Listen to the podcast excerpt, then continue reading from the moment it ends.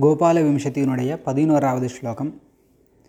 அனுயாயி மனோஜவம்சநாளைः அவத்து ஸ்பர்ஷிதவல்லவி விமோகைः அனகஸ்மிதசீதலைரசௌமாம் அனுகம்பாசரிதம் புஜைரபாங்கைः திருப்பி ஸ்லோகம் சொல்கிறேன் அனுயாயி மனோஜவம்சநாளைः अवतु स्पर्शितवल्लवी विमोहैः अनघस्मितशीतलैरसौ माम् அனுகம்பாசரிதம்புஜைரபாங்கைः இந்த ஸ்லோகத்தில் கண்ணன் என்னை காப்பாற்றட்டும் அப்படின்னு பிரார்த்திக்கிறார் மாம் அவத்து அவத்து ஸ்பரிசித வல்ல வல்லவி விமோகைன்னு ரெண்டாவது அடியில் அவத்துன்னு வந்திருக்கு அவத்துனா காப்பாற்றட்டும் எதை கொண்டு இந்த கண்ணன் என்னை காப்பாற்றட்டும் அப்படின்னா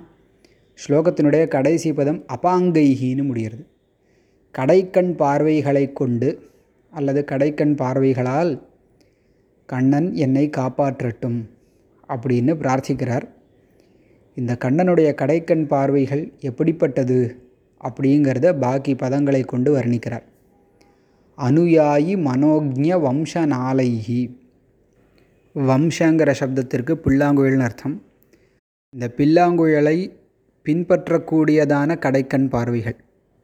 கண்ணன் புல்லாங்குழல் வாசிக்கும் பொழுது அந்த ஸ்வர ராகங்களுக்கு ஏற்றாற்போல் இங்குமங்கும் கண்களை அசைச்சு இப்படி அனுபவித்து வாசிக்கிறார். அப்போது அந்த வம்ச நாளம் புல்லாங்குழல் தண்டு நாளம்னா தண்டு அதை பின்தொடரக்கூடியதான கடைக்கண் பார்வைகள். அதுதான் அனுயாயி மனோஜ்ஞ வம்ச நாளைகி. மேலும் ஸ்பரிஷித வல்லவி விமோகை அவதூ அப்படின்னா காப்பாற்றட்டும்னு அர்த்தம். ஸ்பரிஷித வல்லவி விமோகை வல்லவி ஜனங்கள்னால் கோபிகா ஸ்திரீகள்.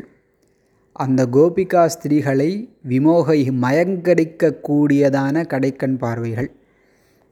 ஸ்பரிஷித வல்லவின்னு போட்டிருக்கார். கடைக்கண் பார்வைகள் கண்ணனுடைய கடைக்கண் பார்வைகள் கோப கோபிகா ஸ்திரீகள் மேலே பட்டு அந்த கோபிகா ஸ்திரீகள் மோகித்து இந்த கண்ணனையே பார்த்து கொண்டிருக்கிறார்கள். இப்படி கடைக்கண் பார்வைகளால் கோபிகாஸ்திரிகளை மயக்குகிறார். அதில் கடைக்கண் பார்வைகள் கோபிகாஸ்திரிகள் மேலே படுறது அப்படின்னு ஒரு அர்த்தம் ஸ்பரிசித்தாங்கிறதுக்கு. கொடுக்கப்பட்டன்னு ஒரு அர்த்தம். பார்வைகளை கோபிகாஸ்திரிகளின் பால் கொடுக்கிறார். அந்த கடைக்கண் பார்வையை கொண்டு கவரப்பட்டு விமோகம் மோகத்தை அடைந்து கோபிகாஸ்திரிகள் இந்த கண்ணனையே அனுபவித்து கொண்டு இருக்கிறார்கள் இப்படிப்பட்ட கடைக்கண் பார்வைகள். அவத்து ஸ்பரிஷித வல்லவி விமோகைகி மேலும் அனகஸ்மித சீதலைஹி அனகனா தோஷமற்ற அகம் அப்படிங்கிற சப்தத்திற்கு பாப்பம்னு அர்த்தம் தோஷம்னு அர்த்தம் எடுத்துப்போம் அனகஸ்மித தோஷமற்ற களங்கமற்ற ஸ்மிதம் மந்தஹாசம் புன்னகை அதனால் சீதலைகி குளிர்ந்த கடைக்கண் பார்வைகளால் இருக்குது அதாவது கடைக்கண் பார்வைகள் புன்சிரிப்பின் பொழுது ஏற்படுறது. அந்த புன்சிரிப்போ களங்கமற்ற புன்சிரிப்பாக இருக்குது இப்போ களங்கமற்ற புன்சிரிப்புடன் கூட குளிர்ந்த கடைக்கண் பார்வைகளாக இருக்குது அதை சொல்கிறார் அனகஸ்மித ஷீதலைஹி. இப்படியாக அசௌ இந்த கண்ணன் மாம் அவதூன்னு சேரும்.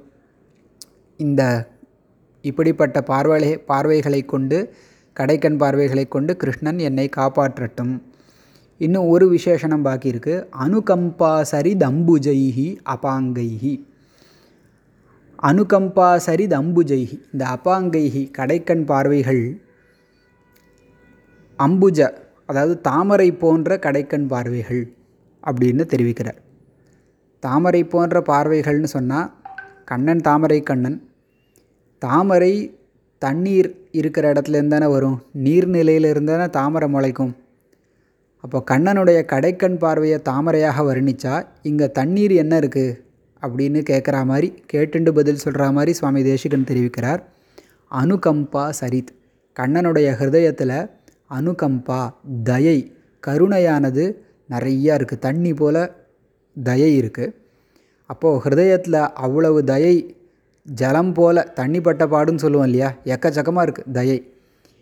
அப்படி இருக்கிறதுனால அந்த தயையிலிருந்து இந்த கடைக்கண் பார்வை முளைக்கக்கூடிய தாமரையைப் போல் தெரிகிறது. அதனால் அனுகம்பா சரித் அம்புஜைகி அனுகம்பாங்கிற சரித் நீர்நிலையிலிருந்து தோன்றக்கூடிய தாமரை போன்ற அபாங்கைகி கடைக்கண் பார்வைகளை கொண்டு இந்த கண்ணன் என்னை மாம அவத்து என்னை காப்பாற்றட்டும் அப்படின்னு பிரார்த்தனை பண்ணும் விதமாக இந்த பதினோராவது ஸ்லோகம் இருக்குது திரும்பி ஒரு தடவை ஸ்லோகம் சொல்கிறேன் அனுயாயி अवतु स्पर्शितवल्लवीविमोहैः। अनघस्मितशीतलैरसौ माम् अनुकम्पासरिदम्बुजैरपाङ्गैः।